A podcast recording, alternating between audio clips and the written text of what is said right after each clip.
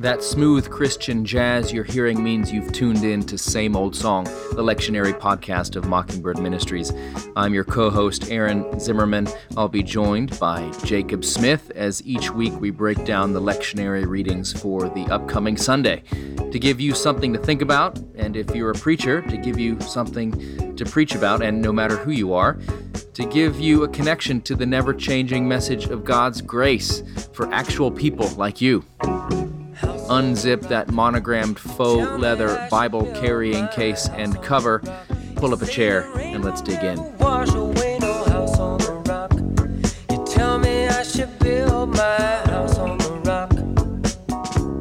First off, Jake, we owe people an apology, by which I mean you owe people an apology for your dang microphone. Why have you been at the bottom of a tin can for weeks? And what do you have to say for yourself? How many weeks was it actually? I don't know. It was long. I got to say to our listeners, we didn't know. I mean, we record these episodes, so we don't always go back and listen to the final version Yeah. because, hey, we were there. But I recently went back to listen, and I was like, too. I why, was does, why does Jake sound like he's like three kilometers away? I sounded uh, like so an anyways, electron, so it was terrible, and I'm so Clearly, some quality control issues. Heads will roll in Mockingbird HQ. You can bet your bottom dollar on that right now. But hopefully, we've fixed the problem. So, mea culpa, actually, Jacob culpa. Yeah, I think what was happening was is that I was had a different set of headsets. Yeah, yeah. No, nobody cares. Nobody cares. How you doing, Jake? I'm good. I'm good. Well, you know, we're over it. So, but anyway, God willing, I hope I fix. See, I mean, my job is to preach and to turn, uh, you know, to, to preach and give the gospel. And dude, I had no idea that anyway. I had two mics on at the same exact time. Um, no wonder there are now a couple of twos in our rating. So listeners, get there and uh, get us back to five. Get us back to the two point five that we it up. deserve. Bump it yeah. up. Do we really? yeah. Hey, hey, really quick. So I'm doing well. How are you? I'm fine. It's uh, it's January in Waco, Texas, which means it's actually kind of cold here. Yeah. Uh, the leaves, such as we have, have fallen, and I'm I'm wearing layers, but I'm I'm doing good. Uh, Headed to annual meeting, so many of our listeners who are preachers, who are Episcopal clergy people, are going to be headed to their annual meeting as well. so we'll say a little prayer for you. And are there any Mockingbird events coming up that we have? Uh, Oh, I'm so glad you mentioned that. Actually, uh, by the time this drops, it will have people will have people will still have the post conference glow from the Mockingbird conference in Oklahoma, which is coming up. And so, if you went to that, I hope it was great. But coming up, we have uh, a same old song event, which you can go to mbird.com for information about how to sign up for that. But this is something that is going to be specifically for any of our listeners who are preachers and wants to talk to Jake and me, the probably the two greatest living preachers in the world. Would you say, Jake? I Maybe mean, the you know, universe. you know, definitely top five. So, but Definitely top five preachers who were born in Houston and Arizona. yeah, I was born in Utah, so clearly top one in Utah. but Oh. Top anyway, one. All right, but you did grow up in Arizona. Yeah. Hmm. Interesting. Some of your backstory coming out. Okay, so, but uh, coming up, there's going to be an event. Yes, preaching the gospel in Lent, and we're gonna. That's not the official title. It's similar to the official title. you can. It's a well-oiled machine here, folks. But go to mbird.com if you want more information on this. Uh, uh, it'll be a virtual gathering, same old songs, first virtual gathering for people that are preaching in the season of Lent. And we're going to be talking through uh, some of those uh, tips and tricks and uh, Lent preaching hacks. Not really. We don't believe in hacks, but we do believe in preaching the gospel. And we're going to be talking about that. I'll be doing. Uh, a, I'll be teaching everybody a card trick. So anyway, Hey. Um, yeah, we're going to be showing you some of the puppets we use for our Lenten sermons series. Um, so it's, it, I, but here, in all seriousness, January 27th. Uh, so it's come, if you're listening to this, is dropping on the 24th of January. That means you have three days to sign up. Uh, it's going to be at 7 p.m. and it's crafting the gospel focused sermon for Lent. Uh, so you're not too late. Go to mbird.com to register, and uh, we'd love to meet you guys if you're listeners of Same Old Song. Love to meet you and help talk through uh, your Lenten preaching stuff. absolutely. And then, uh, last but not least, two things. Uh, well, no, just one thing. Uh, the upcoming New York City Mockingbird Conference is right around the corner. Never too early to start planning, and that will be uh, Thursday, April 28th through um, Friday, April 30th. And it's a great time, a lot of fun. And then on May 1st, it's Eid al Fitr, just in case you're curious. But anyway, um, um, I, I, don't know what that is, but anyway, it's on my calendar. So anyway, but stay in your lane, Jake. Stay in stay your lane. lane. yeah. So anyway, but I want to encourage you all to come to and make plans to come to our first New York City in-person conference since 2019. Mm-hmm. And if you're new to Mockingbird, or maybe Same Old Song is like your chief engagement with Mockingbird, you've never been to a conference, I highly recommend. They're yeah. one of the highlights of my year. It's one of the many things I've missed most during the pandemic mm-hmm. is not having the New York conference, but it is a blast. So mm. hope to see you all in Calvary St. George's. And I think the plan is to record a live, do a live taping of the podcast and and all that. So if you'd like to hear your voice as a heckler in the background of same old song, come to New York and you can have that opportunity. You're not funny. Boring. Okay. So uh, J- our readings today are Speaking Jeremiah. of boring, let's yeah. move on to the, to the Bible. Bible. All right. Jeremiah chapter 1 verses 4 through 10. Then we have 1 Corinthians chapter 13 verses 1 through 13, the love passage. I believe is, I think God love. Uh, preached at every wedding. And then Luke chapter 4 verses 21 to 30. So uh, starting off here, we have Jeremiah the prophet and uh, he is a prophet in Judah. And first of all, just can we say, no one ever signs up to be a prophet. Um, you know, it's uh, you know, I, the other day this person was like, I have I chose to be a prophet, and I was like, nope, nobody ever chooses to be a prophet. Uh, a prophet is appointed by God, and in the Old Testament, their lives were typically miserable. Terrible. Jeremiah mm-hmm. at one point had to like get some dirty underwear and show it to people. I'm not kidding. This, this is, is actually a fascinating apologetic against uh, Muslims. Uh, whenever I have conversations with Muslims, and their whole point is that prophets shouldn't suffer, and this is why Jesus could never have died on a cross. And I'm like, clearly you know nothing. The Quran knows nothing of the Old Testament prophets, and so um, because the prophets' lives here are a mess, and so why don't you say a little bit about Jeremiah? Beyond uh, just showing his underwear. well, there went our ecumenical relationships. Uh, so yeah, but it is interesting. the The work of uh, Jeremiah here is um, he, he, anybody. Yeah, as, as Jake you said, all prophets in the scriptures basically have no friends and they have a very difficult life, and uh, that is there. There is not a single example that doesn't meet that. I mean, Jesus obviously he gets deserted by all his friends and he's left out, hung out to dry at the end of his ministry. So, um, from beginning to end, being a prophet is a tough gig. I think. Uh, so this is for Sunday after the Epiphany, and we're getting a kind of ongoing revelation of who God is, and we're just kind of really hopscotching around the Old Testament and cherry picking passages that uh, are sort of so you don't you're not getting a full narrative. But if you wanted to say, say something about Jeremiah, this is pre-exile. This is God saying, Jeremiah, I want you to talk to the people of Israel and let them know that if they don't get their act together, they will fall into exile and the Babylonians are coming. And nobody ever listens to what Jeremiah says, and the exile happens, and it's the worst. This um, would have been the 6th century BC. And I think there's, if you're going to preach this, a couple things. Um, the uh, fact that God calls someone who feels completely inadequate to the task, and the task will then fail despite God's presence and power, and yet God's plan to save the world is not thwarted. And there's something very powerful about uh, God will accomplish what God wants to accomplish, and it whether you sort of in your life succeed or fail, whether you feel adequate or inadequate up to the task or not, and nobody does, by the way, um, God will do what He wants to do. And so, uh, there's there's something I think kind of kind of freeing in that. Um, so many people want God to be about building my success and my whatever and my vision board becoming a reality, and, the, and Christianity and sort of another manifesting sort of thing. But Jeremiah is a cautionary tale in that, and because he does not succeed, and yet God is with him. So God's presence with your life does not mean everything's going to go great, um, but does mean that God loves you and is with you but it doesn't always work out. So that's some of the stuff I would say. I know our listeners were like, when we asked for feedback, they were like, say less about the Old Testament. But hey, it's in the it's in the lectionary, so we're going to talk about it. Jake, would you add anything or correct anything I've said? Well, I think, you know, I think if I was preaching, I would really hammer home on the context of what's about to happen. And Israel's just been, Israel has been sacked, and um, the sunset is upon Judah.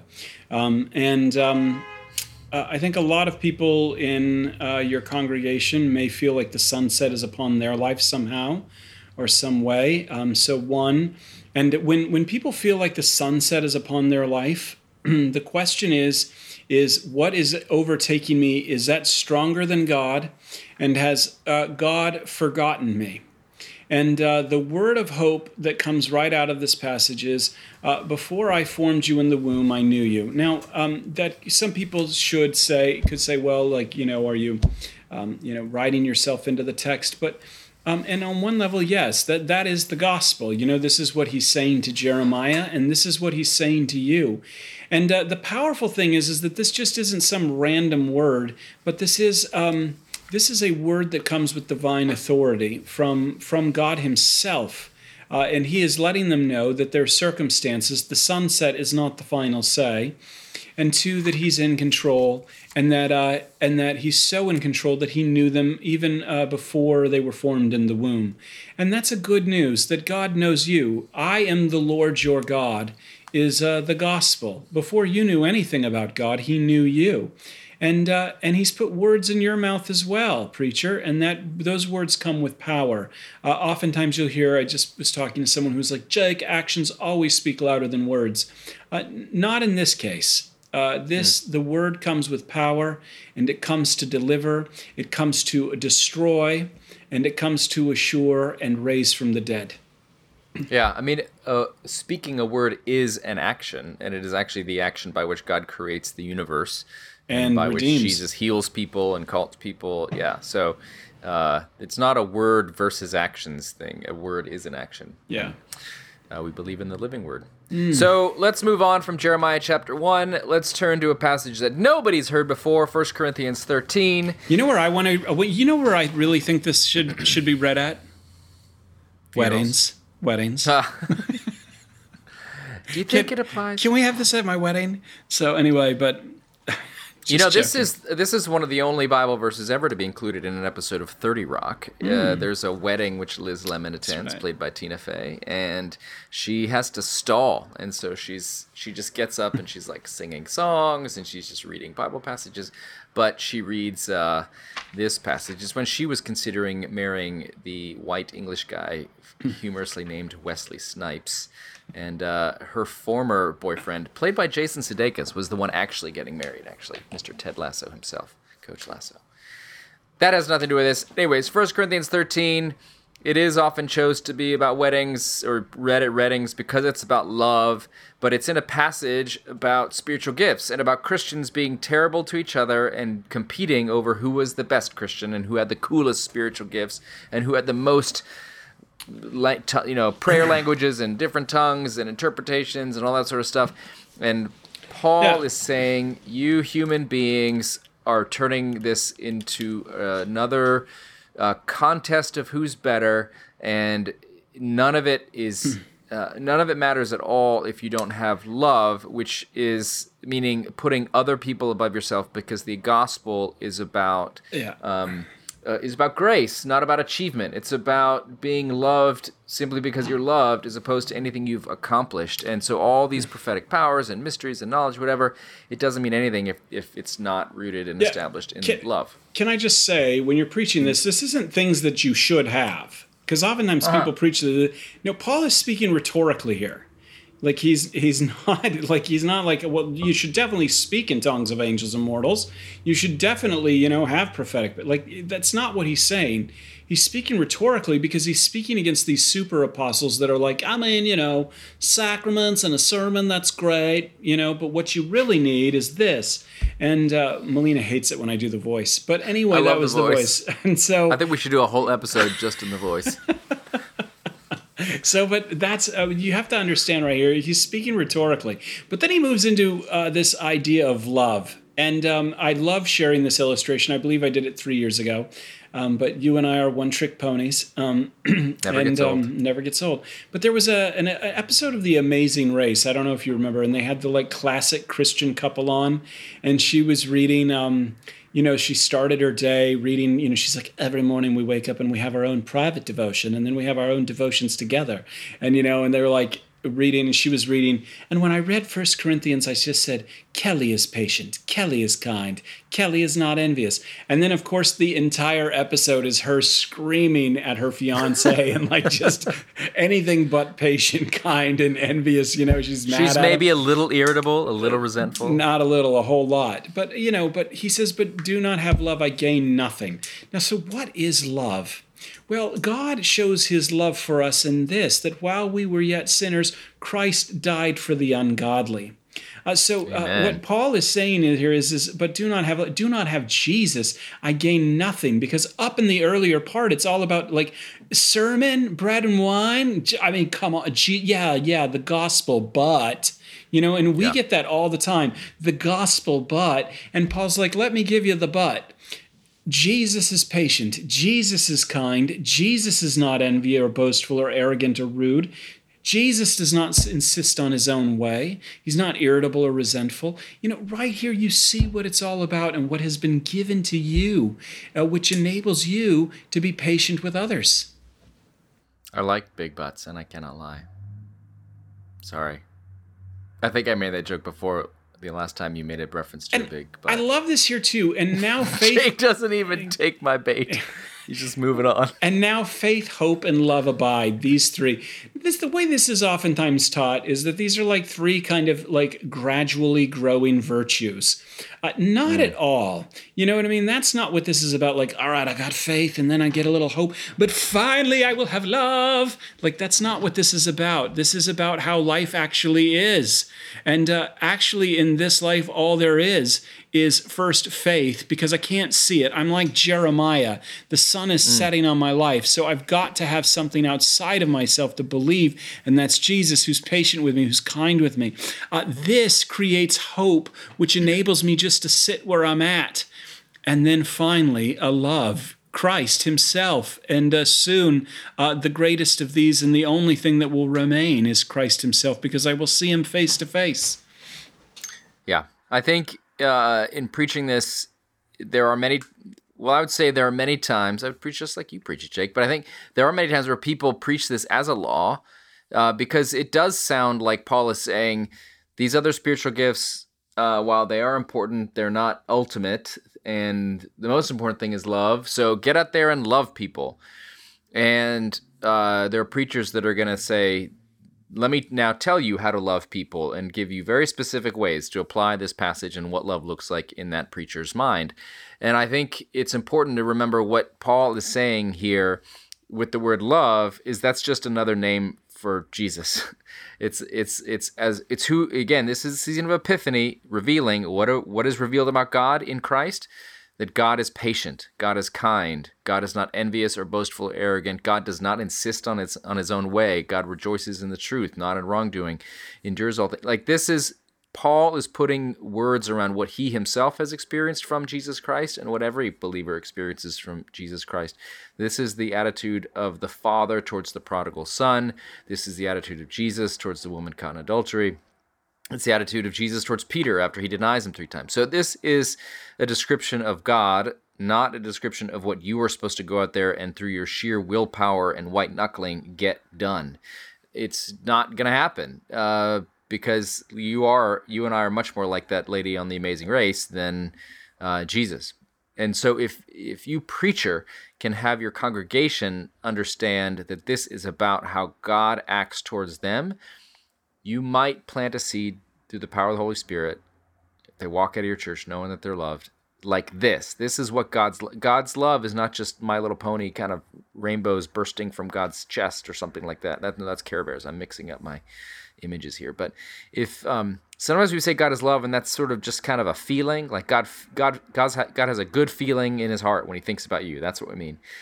It that's that's not it.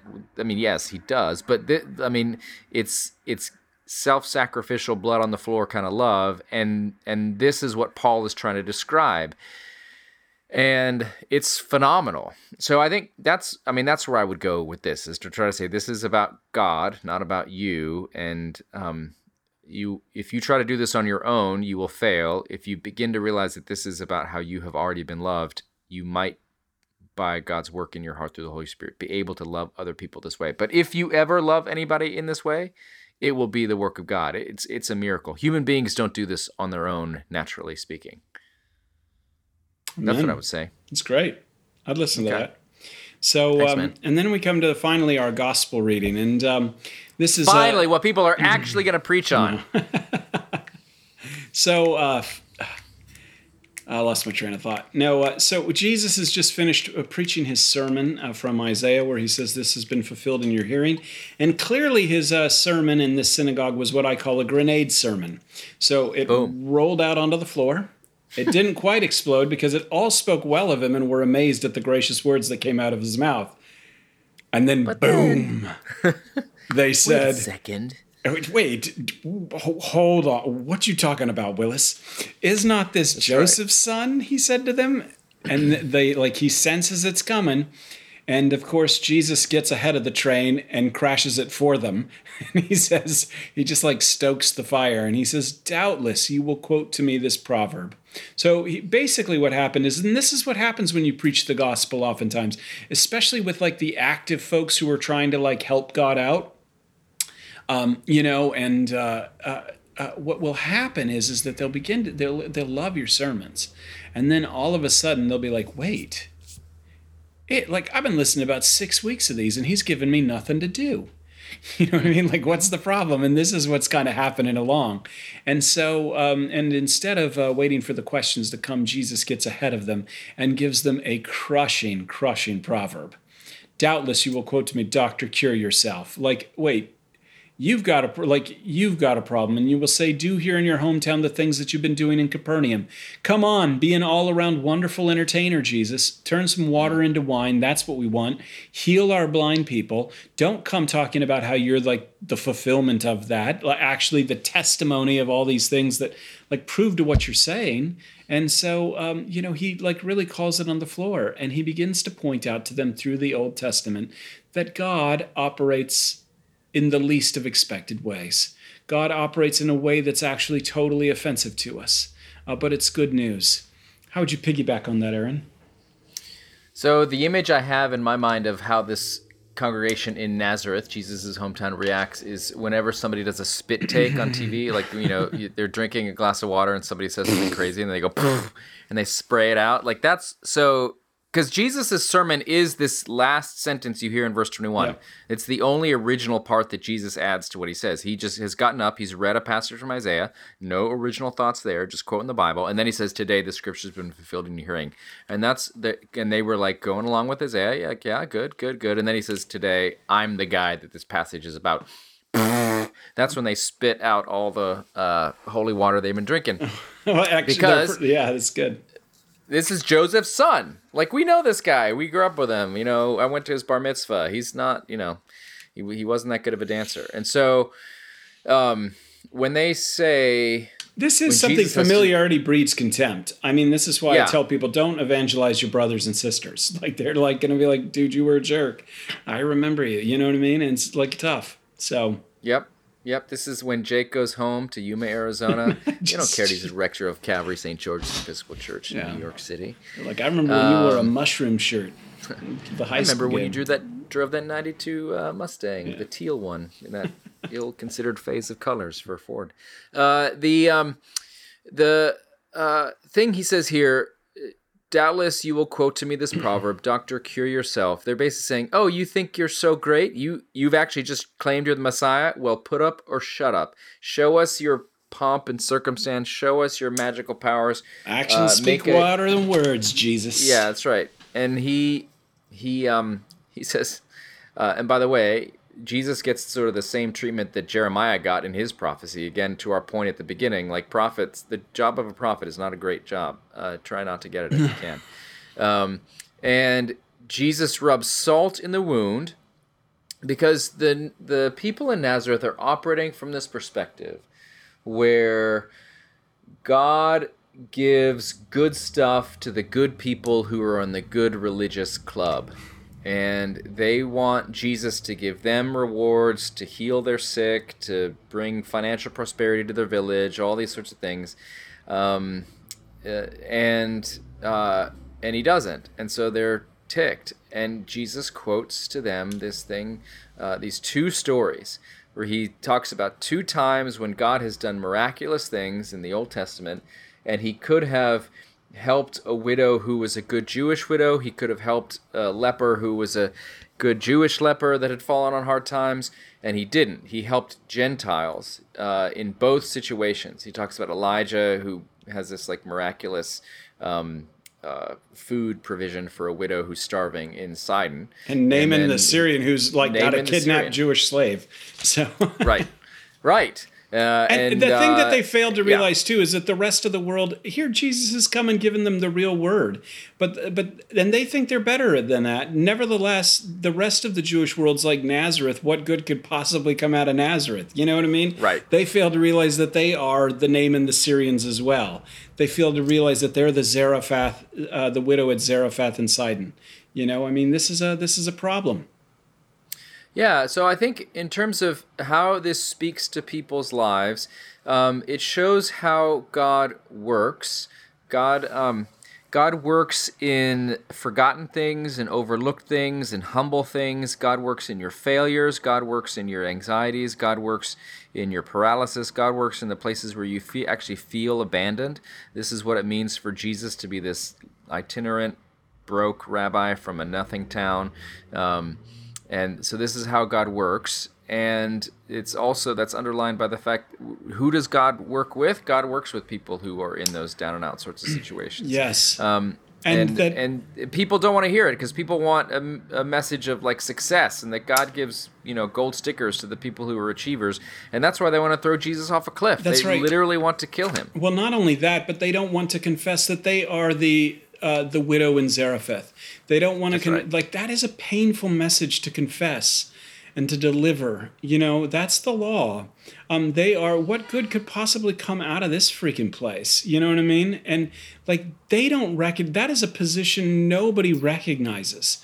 You know what I mean? Like that, I guarantee you, Naaman, this great general of Syria, did not recognize that he was going to be used as a sermon illustration of God, like working where you don't dare want to see. You know, I mean, like that is a powerful, but that is how God actually works. And when that word is heard, because it can't be seen, uh, when it's seen, we will all throw Jesus off the cliff and nail him to the cross. Uh, but when that word is heard and it hits the heart, uh, man, it's the best news ever. And man, it opens the eyes of the blind, it frees the captive, and uh, does all of those great things. Yeah, and I think the if I could just underline how I would preach this in a, maybe a, as short and succinct as way as I possibly can. In reading that Isaiah passage just before this, Jesus said, I have come to set captives free, I've come to give sight to the blind, etc. So, for that message to have any meaning or import to you, you have to believe that you are a captive. You have to believe that you are blind. You have to believe that you are poor. You have to believe that you are someone who does not have it all together. So that message is offensive if you think you're not blind, if you think you are great, if you think you have it all wrapped up. And so Jesus' invitation is to see yourself as a person in need, which most people don't want to admit, uh, which is why they want to kill him. So uh, the invitation here is to get honest and get real, as opposed to pretending like you have it all together but to acknowledge who you actually are, which is a person in great need and a person who has not been able to get his or her life together. And once you've done that, then you are um, you're dead because the me project has now died. The mm-hmm. ego, the self, all that climbing ladders and trying to get the brass ring, all that sort of stuff, that's dead. But now that you're dead, God can work with you because God's business is raising dead people from the grave to new life. So the invitation is to come and die, but nobody wants that. Everybody wants Jesus to come be my life coach and tell me how to get better. Jesus comes so that you can acknowledge that you're dead, so he can raise you to new life. Amen. That's what I would say. That well, wasn't as short as I wanted, but I hope it praise hope God it sums it up. Little rambly, but you got there. Well, I appreciate the feedback, Jake. I can't tell you how much that means to me. You spoke the truth to me in love. Well, Jacob is patient. Jacob is kind. um, everybody, well, have a great uh, week and happy preaching, and uh, we will uh, see you next week, or hopefully in three days, at our um, at our uh, same old song preaching conference. Looking forward to seeing you there. Crafting the gospel focused sermon for Lent. Amen. Somebody's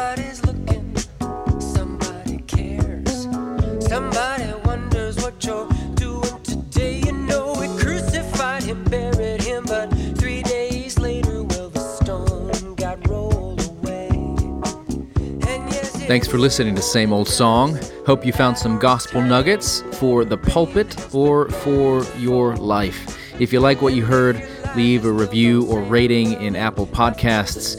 Dave Zahl will be sad if you don't. Thanks to TJ Hester for audio production. And remember to keep that Bible by your bedside, ready to rock and roll.